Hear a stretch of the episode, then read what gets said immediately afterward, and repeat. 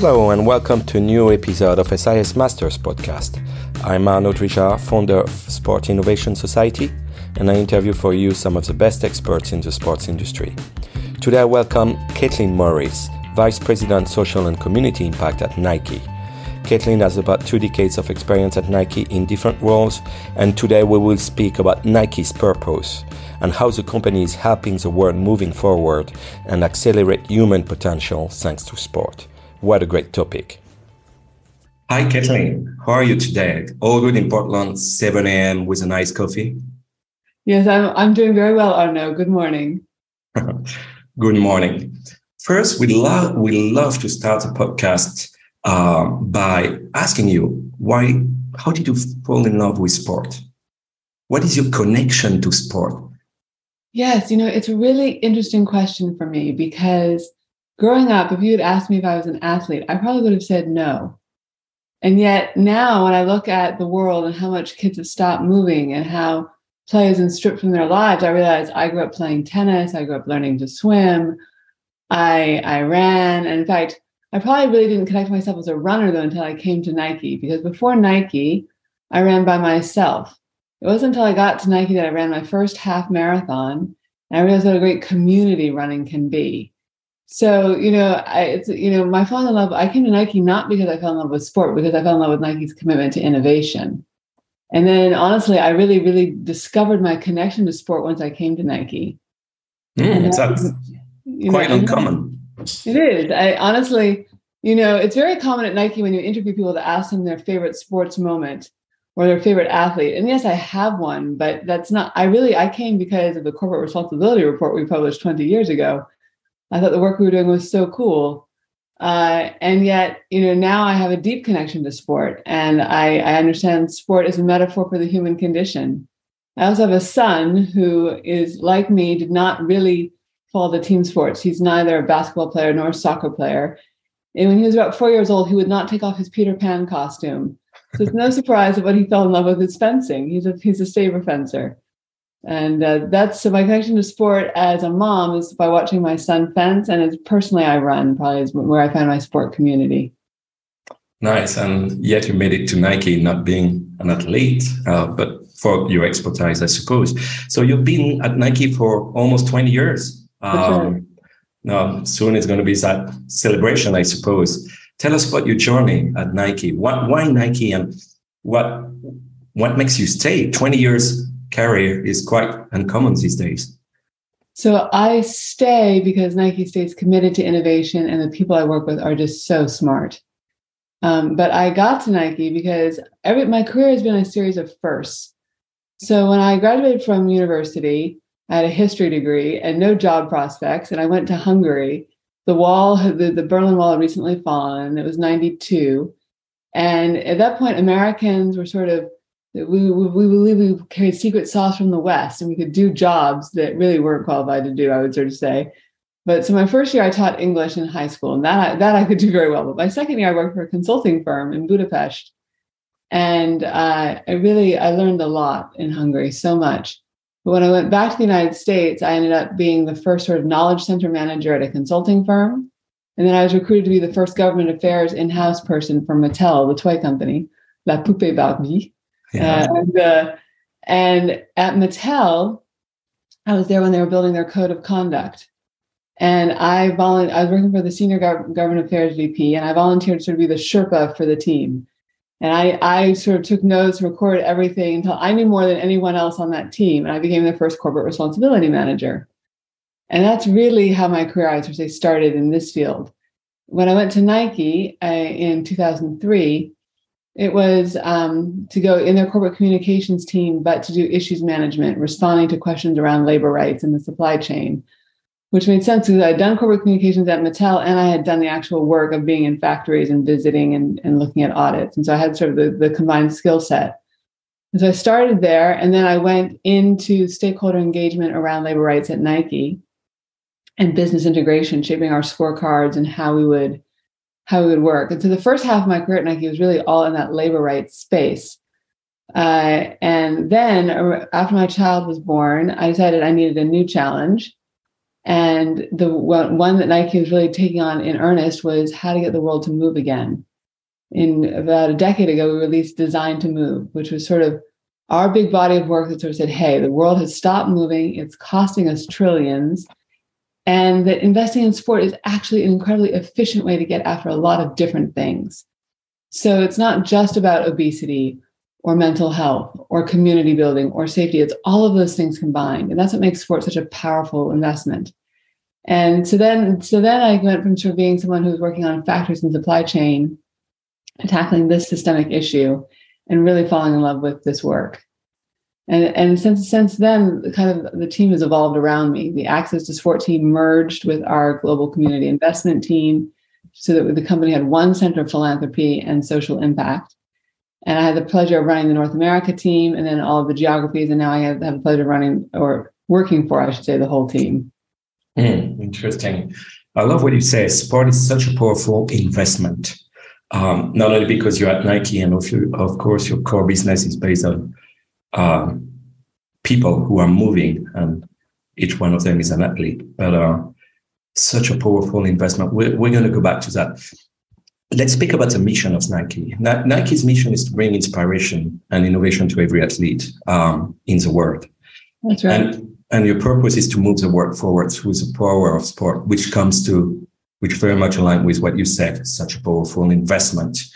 Uh, but in your own words, what does it mean to be you know, working on social and community impact because your title is Vice President of Social and Community Impact. And I'm sure many people wonder, well, what is this? It sounds like the best job in the world, but what does it mean? It is well, it is the best job in the world, but it is the best job in the world because of how we've structured the work, which is to say that the social and community impact team gets after big social issues at scale. And we also invest hyper locally at a community level. And really, that combination is very powerful. Um, I, you know, one of the things we've been talking about as a team is we have these different por- portfolios of work. We have Made to Play, which is our commitment to getting kids moving around the world because we know that active kids lead to a brighter, more equi- equitable future. Then we also have inclusive communities, which frankly is almost like if you want kids to play, you also need to give them the, the communities that needed the basics of safety, economic empowerment, social justice. And that's partly sport and it's partly not sport. And then we have we have employee and community engagement work, which powers everything we do because employees are the heartbeat of community impact for us. And Nike employees really passionately care about a lot of different things, and they bring their energy to it. And then finally, we have social responsibility, which is sort of a little bit of the catch-all of those things we do to stand up as a company to respond what the world needs. I think we're finding that that's increasingly having a a sustainability bent to it a little bit in terms of, for example, disaster relief. This week alone, we've looked at um, we've looked at Fiona, the hurricane. We've looked at the earthquake in Mexico. We're still dealing with Pakistan. I mean, sort of the world, climate change is impacting at such an incredible rate that disaster response used to sort of be a, a, a, smaller part of the portfolio now it becomes a debating point about how large we, we, we can make it based on on the needs around the world. And so you ask sort of what how would i describe social community impact? For us it's about how do you create a, an active world where everybody belongs? Okay. How do you create an active world where everybody belongs? Everybody right. everybody and everybody. Yes. Might be the the key four words, three words. um, but you, you mentioned, you know, you want to address big social issues at scale. How to choose? I mean, there's so many complex things happening in the world, lots of topics from um, climate change, gender equality, education, hunger. If you look at the SDGs, as the 17 SDGs yeah. from the United Nations, how do you choose where you want to make an impact? Because you cannot tackle every battle. You have to choose where you want to be efficient. Yes. So I would sort of say, well, let's start with sport and made the play. You know, when 10 years ago, we sort of said the world has stopped moving, what do we want to do about it?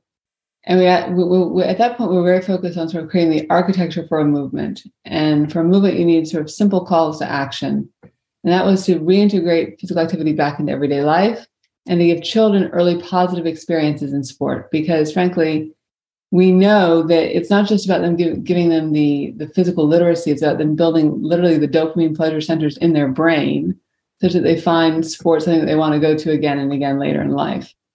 And then made, made to play then became nike's commitment to this framework we laid out for the world. And we're very focused on that.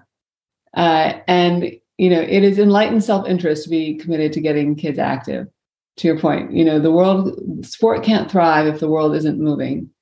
And sport need sport needs children to love it. Um, but then on the other issues i do think it, for us it's about the voice of the athlete because we've always been authentic to athletes. Athletes provide us the insight around our product performance but also around the issues. What matters to them matters to us. And so when you think about the first equality spot that we put out we did that all through the voices of our athletes uh, and I think that that, and then finally, the, when we say athlete, athlete asterisk, we talk about elite athletes, consumers, and our employees. And we listen very much to the, to the, voice of our employees as well. As a matter of fact, when you look at our inclusive community portfolio, a lot of it is aligned to the network communities, Let the, the, net, the network organizations and the communities they reflect. So Nike has employee resource groups and in the US, they, they're aligned against eight different marginalized or non dominant communities. Uh, and, and so then our community investments reflect those. So, for example, Native American community, I think only something like 4% of philanthropy in the US goes to Native Americans. It's really underrepresented. And so, how do we invest there? Um, military veterans matter a lot in the US as a community, and how do we invest there? And so those community, the networks uh, bring help from a talent perspective, but they also share what matters to them in their community. Okay.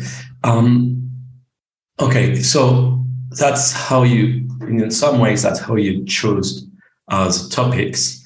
Uh, and once you decide, okay, I want to um, make sport accessible, make to play uh, for the kids. By the way, which, uh, what ages do you target? So, Made to Play is very much focused on seven to 12. Yeah. But, and that's driven by the fact that, uh, that, that sort of the ages at which kids' preferences form. And it's also old enough, frankly, that we could get into systems to make change. If you really look developmentally, gross motor skills start in that more in that toddler age, but you still have time to influence and shape where they are when you're hitting seven to 12. I'd also sort of say we it bleeds a little bit for us because the 12 to 13 is also when adolescence hits and you have another big drop off. And so what what we're doing and why we're doing it shifts over time. At seven to eight, you're trying to give them the ability, confidence, and desire to play. At 12 and 13, you're trying to kind of explain to them that they should be striving for brave, not perfect you know and so sort of the, what what we're doing and how we're doing it shifts a little bit over time but it's mostly that 7 to 12 is made to play. Yeah interesting and after yeah there's a chance to drop. Uh, we also see that sometimes at the age of certain well if you don't give them this feeling of positive experience at that age they will most likely never have it. And then there's a risk once they get teenagers that's a drop off. Uh, yeah, but I, yeah the kids define much earlier than people realize whether or not they think they're athletes. By the age of eight or nine, they're either self-defining as an athlete or they're not. Hmm. And and if they don't have the basic skills, you know, the shame factor is incredibly high. Kids don't like to be embarrassed. Period. Uh, and so, you know, maybe, maybe, maybe that's just a little bit of a difference. I think in that seven to twelve period, it's about fitting in and then now 12 and on is like standing out. Um, you know, that, that's when you sort of see the insights showing like girls posting things on Instagram, and if they don't get a like, they take it down. And it's uh, it's interesting because uh, in Norway, I don't know if you know that. Well, I, I suppose do. you do. Yeah, so kids are not competing before a certain age. I think it's 14, if I remember well. Yeah because you, you don't want that shame effect in some ways. Uh, you want them to enjoy and play. Uh, and, and I was just that that that was really sort of this idea of this athlete development model. Yeah. And the idea that competition is good, but it has to be introduced at the right age. Yeah. Yeah, yeah. And it's not for everyone competition. Um, Yes. So made to play, uh, which is obviously uh, a fantastic program. How, concretely, what happened? How do you measure the impact? How do you work the athletes to design the programs? Can you let us know more in detail absolutely, what happens? Absolutely. So I would sort of say when we look, um, our, our, our investment strategy is driven at some level by aligning to our key cities. Because as a company, Nike's full, my team may drive the investments on the ground. The real power comes when we compare that with the brand and the storytelling and the inspiration. So aligning to where the business is matters. So, but that, but we also wanted to look and sort of see how we serve kids who need it most. So let's take Paris as an example. We've done a robust city mapping, taking different variables in terms of where do girls live, how many how many football clubs do they access, what other what other sport um, centers do they have to play, and and then what data exists from the city around participation levels. And then, so if you have, we map, all right, well, here are the heat maps of where you have girls and you have girls who aren't playing. Then you do insights around, well, why aren't they playing? Is it is it that they don't have awareness? Is it the cultural because in their maybe maybe where, they, where they're in their culture it's not approved for girls to go play or their primary responsibility is to help the mother at home. So so then you have to get into the insights around the why, and then you're designing interventions on the ground or finding partners who already have them and supporting them and elevating them. And that's one that's one thing i think i should say about our portfolio. It's one part investing in programs that already exist and do great work and other times it's identifying a gap in the field and partnering with organizations to create something new.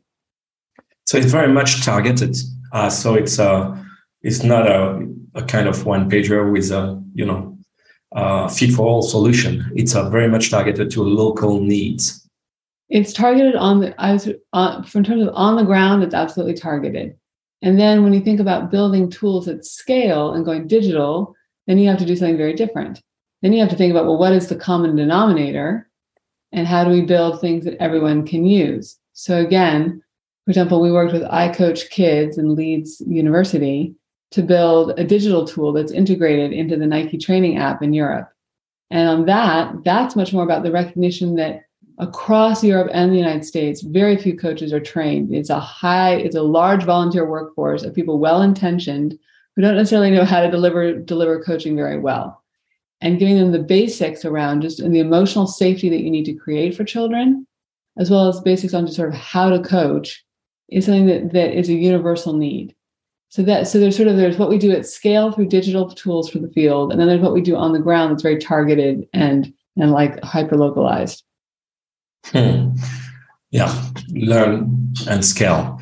Um, if we if we speak about inclusive communities, uh, which is a topic that has been growing um, in the past year, but it, so what are concretely your actions? Um, can you help us understand? Because it goes not only from helping communities, but it goes all the way to developing products. Uh, that helps different communities to um, how could I say? I'm sure you're going to say better than I do. I will leave it to oh, you. Well, I, it's so interesting because my brain didn't go there, but you gave me the prompt, and I think I understand. So, so yes, product is part of what Nike offers. When I think about what the business brings to the table, we one of our, our great strengths obviously is product. We innovate, we bring inspiration and innovation to every athlete in the world. So, for example, when you think about um, Muslim communities, the the, the sport hijab. Mm-hmm. And the you know, and the reason you have a sport hijab is because a traditional hijab with pins made of fabric is it's it, the pins can fall out on the floor, the fabric gets wet, and it's hard to hear. And so the sport hijab has a function in terms of making it easier for girl, women who choose to wear the hijab to compete in sport. And then what we did as a community team is figure out how do we distribute the hijab to girls who are ready to wear it with a coaching guide such that if you're in a team where maybe some girls want to wear the hijab and some don't, how do you make that a conversation around inclusion, around recognizing their choice, around and get distributing it to them the same way we distribute the bra, which is in a sensitive, respectful way. So that's one example. And then you might be thinking about like the uh, the the product innovation driven through lens of different abilities or disabilities of people's bodies. The FlyEase shoe was inspired by a child, a kid writing that it was hard to tie his shoes. And yet I'm sure it serves so many others based on that one consumer insight. Hmm. If you, let's say, let's take an example, the hijab. How do you work to design this product? What is the innovation process to come to a solution that I suppose works very well uh, for the women athletes that are Muslim and needs uh, wants to wear hijab? So I would sort of, I'm going to put a caveat here and say I am not on the product design team. Yeah, yeah, yeah, sure. And I, so what I can speak to more is almost the guide we created in, distri- in distribution with the hijab. And yet I would say the process is very similar, which is to sort of say you gather insights from the consumer, you you you beta test, you you, you and you repeat. So I think for us around building the guide, it was around all right. First, how we assemble experts from from around the globe um, around the around the hijab because my my team frankly none, none of the women there wear one. We wanted to be sure that when we wrote the guide, we had an honest, authentic reflection of what we were trying to educate people on. Then it was building out that coaching tool and testing it in at a Muslim school with girls, understanding how well did the distribution process go, and refining. And so that that really, um, I think, I think whenever you're doing product design, it's a for me, it's always about that sort of the consumer decides, right? And so how you lead with their insights, build for them, test and, and refine as needed. Yeah, yeah, yeah, yeah. So sports bra was, also a topic. Um, yes. In that, you know, consumer needs. Um, you want to mention something about the sports bra donations? Sure, yeah. because this we actually started with the sports bra.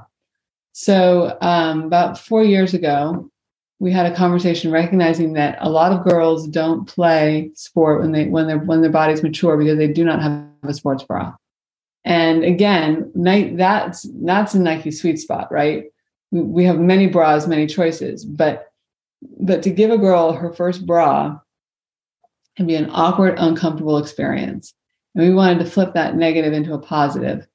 And so it became really about thinking about how to give her the bra, not just the bra itself, but literally how she receives it. And so we wrote an entire guide for coaches around hey, as well as for the girls. So for the girls, we wrote a self fit card.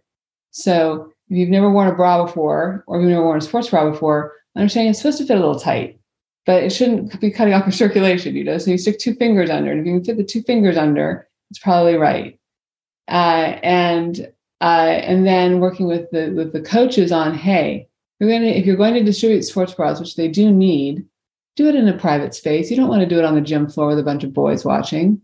Uh, you need to have a place for them to try it on that's comfortable and safe. We actually gave them bags so they could carry either the sports bra or their other bra in a discreet way in and out of the gym. You know, and all these things um, they really matter. And I had a chance to see one of our early beta tests of the product. What was interesting is fathers bringing their daughters there, fathers who maybe didn't have the support of their of a wife, uh, and they were desperate to give their daughter a bra, but they just couldn't do it on their own. You know, they're like, "Thank you so much," uh, and and then we realized that actually sometimes when, when you're dealing with community communities where the coaches may not have had a sports bra before either, and so then we realized we actually had to train the coaches on sports bra fit. And so it's a whole cycle and, and, and system here. But, you know, as we've done it, we've now distributed, I think, maybe 75,000 bras with, with bra guides. But one thing that, but the, it's a constant iteration because we've done the first bra guide and then we learned from from how we approached the hijab guide went back and revised the bra guide in terms of the sensitivity and the conversation we wanted to have around inclusivity uh, we partnered with our bra, our actual bra design team on the fit card, and that's and that now actually I think shows up in the in the kids bra or the girls bra product is that bra fit card.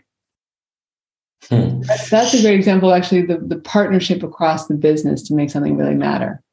And it's a partnership, and it's not only about the product; it's it's about how you introduce a solution when it comes to sensitive um, sensitive I don't know if sensitive is the right word, but products. Uh, because when we speak about women's sport, uh, most of the time in most of the countries, there's a, a, big lack of understanding of what happens in the in the little girls' uh, and the needs that they have, if the, uh, the needs that you have to address if you want them to play sport and to keep practicing. Lack of locker rooms, lack of knowledge, or because a lot of the coaches in many places are men first. That's right. So, so there's a lot of development to be done on understanding the women and how to help them uh, become athletes by little simple things uh, eventually. Yes, and it's great that you mentioned that, Arnaud, because I know at least in the U.S., I forget the, the statistic for Europe, but in the U.S., only a quarter of all coaches are female. Yeah. And and so to your point, you don't have a natural role model. And at the same time, we need men to be allies and understand how to coach girls and how to create those safe spaces for them. And so we, we, when we built our how to how to coach girls guide, it was written for men and women because this point is you do need men to understand that if the locker room is far away or transportation isn't safe, you're going to lose girls. Um, and even language, things like the word guys.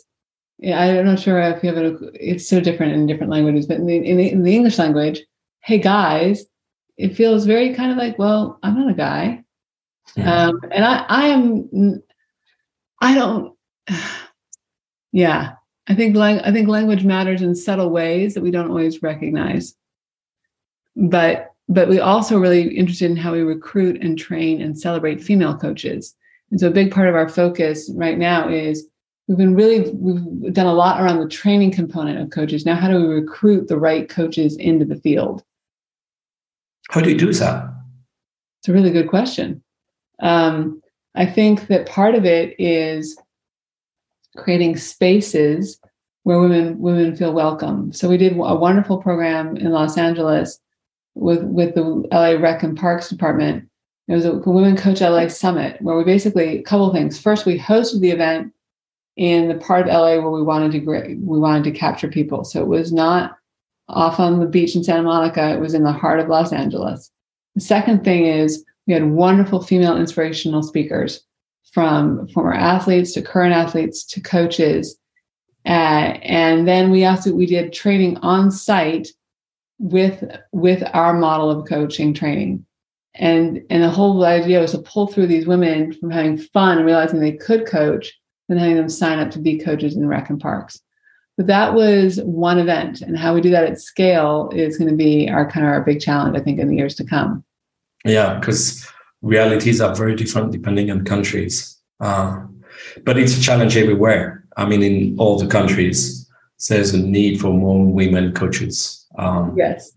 So, and, and, I think that there are a couple of things here. One is focusing on the recruiting technique. The other is, I think, as we invest in how we coach on the basics. Mm-hmm. So we've talked a lot about creating emotional safety for kids and recognizing that the most important thing you can do for a young child is make them feel welcome and that they have a place to play, they belong in playing. But the second thing is you do need to get fundamental movement skills in. And and this is a place where if you're if you're a woman and you didn't grow up playing, how are you going to coach that? And so we've been working with the Youth Sports Trust on a movement for sport play kit, which really gets at building that physical literacy through games with children. and I think that's going to be huge actually when we think about how we bring in female coaches because it's it's one thing to get female athletes well everyone's an athlete but you know people people who perceive themselves as athletes to be coaches it's another thing to bring in mothers are a big opportunity who but who may not have played sport themselves as a child how do they become coaches mm-hmm. yeah and one thing is to get them in um, create a connection and emotional bound, the wish. Then the next challenge is how you give them opportunities, uh, because uh, that's the next step. What what can you do with that?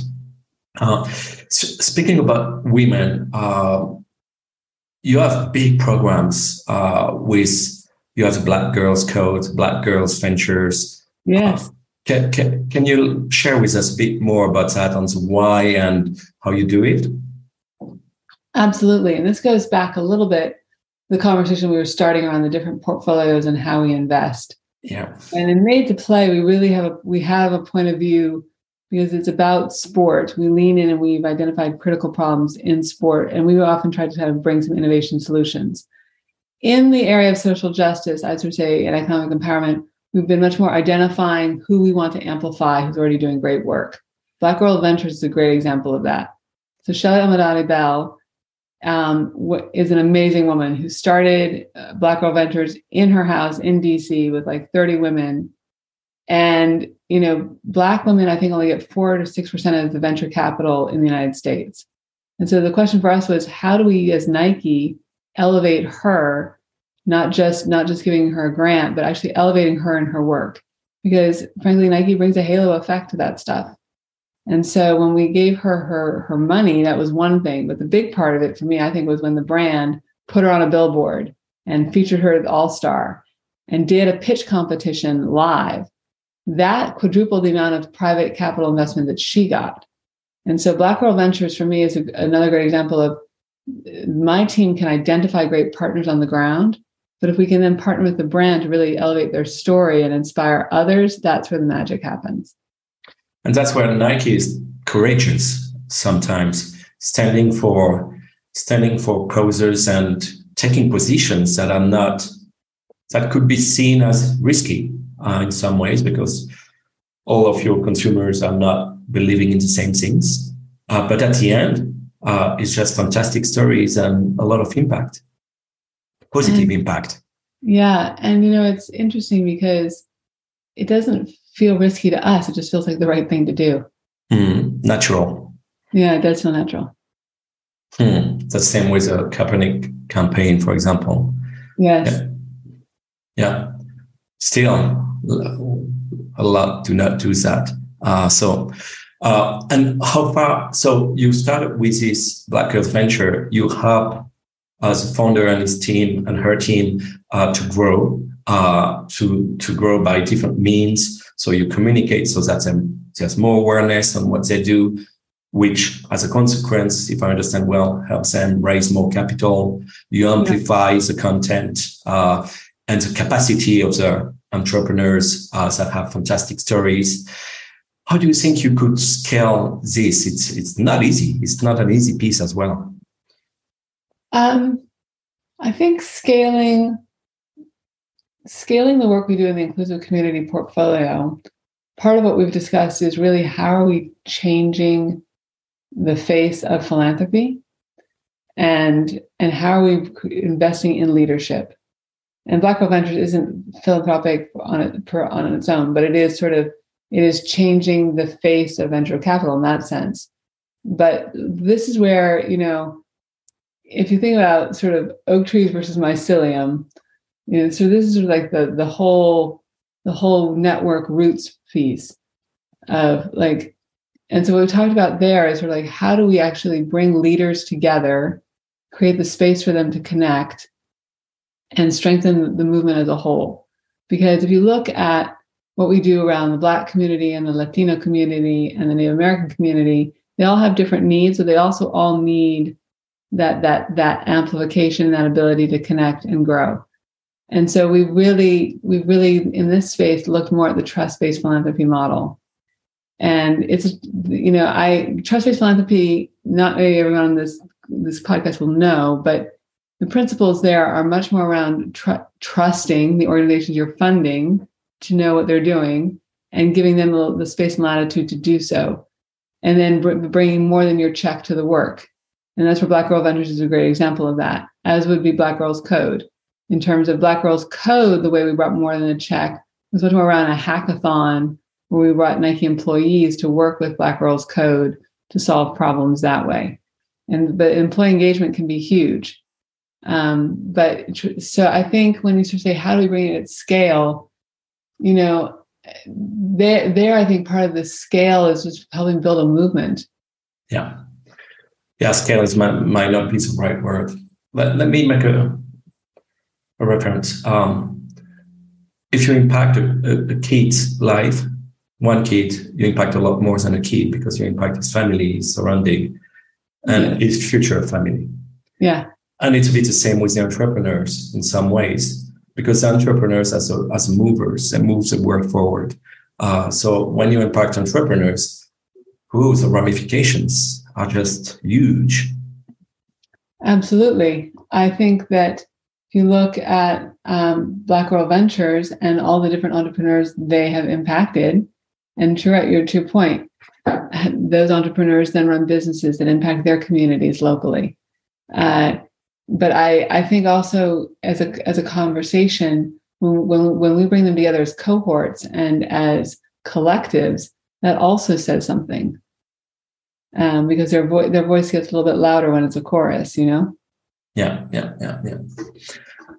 Is there any? I mean, your, your portfolio of action. If uh, I recommend everyone to see the Nike Impact Report, uh, portfolio of actions is is just huge. Uh, so, is there another one that you would like to to mention today before we go back to uh, to the second part of the conversation? In terms of the portfolio, um, gosh, if not, I've got a question for you. Go ahead, uh, because there are so it's, it's like trying to pick your favorite child. They're all my favorites. So how do I say? you know? That's one of my questions that comes after, so I will avoid that one. Right. uh, yeah. What do my you favorite see? child? It's easy. I only have one, so. uh, if you look ahead, um, I mean, you've done a lot uh, the last ten years when when you start with Made to Play and inclusive communities, employees, community, social responsibility, climate change, and if I'm correct, the three pillars of Nike are people, uh, play, and planet. Uh, yeah. So, but what is your view on what's what is the future of social and community impact? Uh, where do you want these to to grow? Okay, so there, I, I think I do have a point of view. The future of social and community impact is to get really sharp on our measurement and evaluation strategy, yeah. to tie our goals to the business. They're not social and community impact goals, they're goals for the company, and to con- increasingly find intersection between people, planet, and play. So, a great example of that intersection would be um, a partnership we just announced with the Trust for Public Land. The Trust for Public Land is a nonprofit in the US it really focuses on the power of outdoor spaces and the and increasing equity to outdoor spaces. Um, and they're they're probably most famous in some ways for for big park investments, but they actually do a lot in urban areas. And so our, our partnership with them is working on greening schoolyards, for example. So taking black asphalt and turning it into places with trees and grass. And, and what they're going to measure as a result of greening these schoolyard spaces is both kids' participation, how many of them go outside and play sport, but also literally climate cooling. How well do these spaces mitigate the effects of climate change? Because we know that the communities that are hit hardest by climate change are usually marginalized, low income, and they're hit first and get helped last. And so this is a great intersection for me of people, planet, and play because we're dealing with equity, we're dealing with kids and their ability to play, and we're dealing with the climate. Yeah. So this is am I correct if I say um, measurement tools that are, how can I say, connected in a way that it's a lot more holistic? It's not you you target only one thing, but you connect these to different um, uh, relevant topics: climate change, education, uh, playing, for, for example, and you want to measure a global impact of a program, for example. Because yeah. if you do if you do that, that would justify more investment in that. Because as you said again, and I love that sentence, sport is such a powerful investment. Yes, eh, you're right. So eh, a, set of integrated indicators to help make the broader case for investing in sport is a great outcome for us to have. Another example of that would be work we're supporting with UNESCO. UNESCO for life Yes, exactly. And UNESCO is trying to also now look at different sets of indicators, not just physical activity, but also then academic performance and all the things we, we outline in the human capital model. And I think if that if that works, that's another way to make that case. So I think it's sort of integrate integrated indicators in terms of the world, and then also integrated indicators within Nike. So um, I think companies, when we when we're doing social community impact, the, the best chance of us truly having an impact and us sustaining it is for it to be aligned to what the business needs. And mm-hmm. and so a great example of that is, you know, whether it's Black Girl Ventures and telling inspiring stories to consumers, or partnering with the bra product team in, in figuring out how to do a bra fit card. Those are those are ways where the work goes beyond just social and community impact, but aligns across Nike. Could we say we need a social business case model? Mm. um, yes, we could. Uh, I think, but I, I think it's more than the the case hypothetically is already there. No one disagrees at a conceptual level that companies need to do the right thing. And the, the enlightened self interest is exactly that. I think where it gets more challenging is actually measuring and having five year targets and goals that reflect those. Yeah, yeah, yeah, yeah, yeah. So that's highly interesting. And as you say, in most uh, of the cases there's no measurement. Uh, interesting. In this journey, I mean, this beautiful journey, uh, what has been the most challenging for you? I mean, what are your key learnings? Because I'm sure everything has not been easy. I'm sure you've tasted a lot of things. sometimes it went very well, sometimes not that well. Um, so, what would you say would be the key learnings of that journey? What so, would you recommend to people who want to get into that kind of position? Uh, uh, my key learnings first of all, I feel so fortunate, frankly, to have been on this team for a decade because it's take things take longer than you expect. Mm. You know, the the messages and the plans that we thought we would achieve in three years, I'm now seeing some of it in 10. So the first is that time time moves in mysterious ways and not always at the pace that you would like uh, you know and and so i think patience is a big one the second one is frankly the need to simplify your story you know when i started this work we had a giant systems map with all the dots and the connections and as you figured out by now i can go down a lot of different rabbit holes with you and discuss things but when you're trying to convince the business to do something you have to have a really simple story it has to be emotionally compelling and it has to be simple. And you have to deliver it with conviction. Even if I can tell you all in the back of my mind, give you the 20 reasons why things won't work, I cannot share those. I have to be sort of like, these three things really will make a difference in the world and get people on board that way. Uh, I'd say the biggest challenge almost has been the, the number of challenges in the world. To your point, asking you asked earlier, how do we focus? It, it is hard um, I think companies are expected to do a lot, a lot of different things. And the beauty of a portfolio is in some ways you you let you you flip flop less because you're doing everything. On the other hand, your rate of progress against any issue is slower because you've got it in balance with other with three other issues. And one question that I always um, wonder, what you say is very interesting about time uh, and priorities um, give time to time. I mean, time is unpredictable. um, there's a lot of, sometimes we can feel in big companies uh, that there's a fashion effect.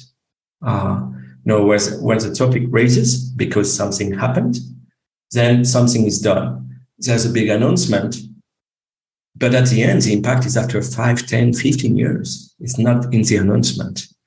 How do you manage this need of uh, communicating and marketing, which is important? Uh, you know, all the good things that you do with building long-term programs. So this is one of the things I think makes my team unique is that we are in it for the long-term sustainable change. And I like to sort of say that we are the handshake with the community. And so that, you know, yes, there may be a big announcement, but long after the announcement is gone, we are still executing on that commitment. We do not we do not walk away from commitments that we make. You know, and I think that, you know, when you look at the black community commitment is a great example. There have been articles around where did the money actually go? I can tell you where it went. We put out a press release almost every every year as we as we release those grants. So we are 100% committed to seeing things through when we make a public commitment without a doubt. And then in terms of what's fashionable, yes, you know, sport. Um, this is why looking at sport through a holistic lens is so important because, you know, when, when we did design the we put out this human capital model, as I sort of said, and the human capital model discussed the various ways that that sport in, delivers on human potential from physical to cognitive to financial to community. And i think that's important because for a while the whole world was focused on obesity. Now the whole world is focused on mental health. But we haven't had to change our strategy because our strategy has always been invested in the power of sport. And we know this power of sport helps you with your physical health as well as your mental health as well as through your community and that i think is really powerful in terms of our ability to sustain our strategy Hmm. Very interesting. Going back to the personal challenges that a professional like you can face, um, if you not an easy question, but if you could add a skill to the many you have, um, just like that, easy one, easy skill to get. Easy skill. I'd add speaking Chinese fluently. Why is that? Because, um, well, first of all, I love languages, and I think they're so important. But I never learned Chinese. I think I think my time has passed, and the China market mm. is incredibly important for Nike. It's incredibly important for our work, and my team there works so hard to do everything basically in two languages because they always have to translate translate things back to English. And I just wish I spoke fluent Chinese. I think it would be really helpful for the work and for the team. One great advice you've received, and you say, uh, you would say, "Oh, this I would love to share it." Piece of great advice. Um, uh, can I share two? Yeah, of course. So I think I think one was um, you live and die by the stories. Yeah, sorry. You live and die by the stories about you.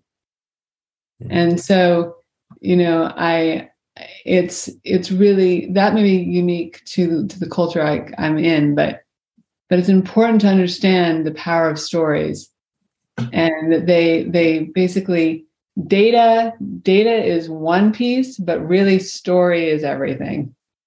And the second one would be sort of really about the, the what i mentioned earlier about keeping it simple and se- and selling it with positivity. Like people people have to believe it and they have to understand it. And that means often stripping away a lot of the detail and and the what ifs and the could be's and just sort of being like no this this is our way forward. Yeah. You live and die. And a speaker we had recently brett cosper mentioned mentioned something i love that sentence. It's all about dreams and memories. Um, yeah. uh, exactly and it's so funny you should say that because i think you're right i think nike you know we like to bring inspiration and innovation to every athlete and that inspiration is really in the in the dreams right um, and yet nike is also we've just turned 50 and on the one hand, we're very forward looking, and on the other hand, we we actually are very proud of our heritage. So it's like dreaming for the future, but me- remembering what, what got us here. Yeah, and the stories are what connects the dreams and the memories. Yes, I like that. Yeah. Um, what do you like the most in what you do?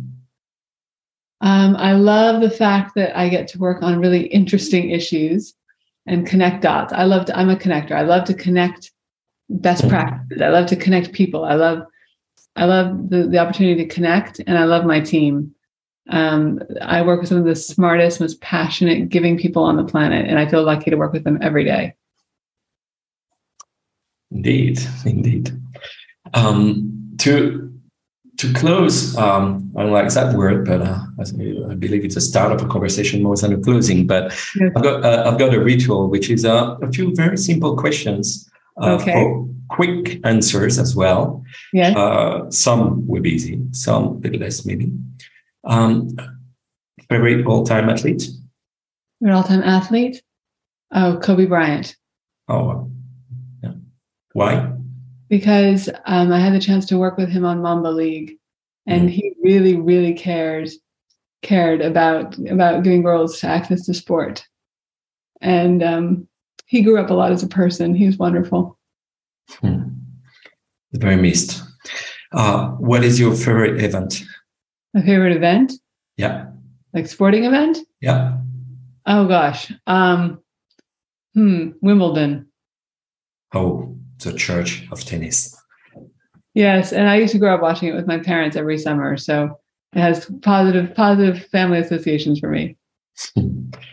June family moments. Um, what is your favorite word? Petrichor. What? Petrichor. Petrichor is the smell of rain hitting the pavement in the summer. It has a name. It's called petrichor. Oh wow! What what does it represent for you?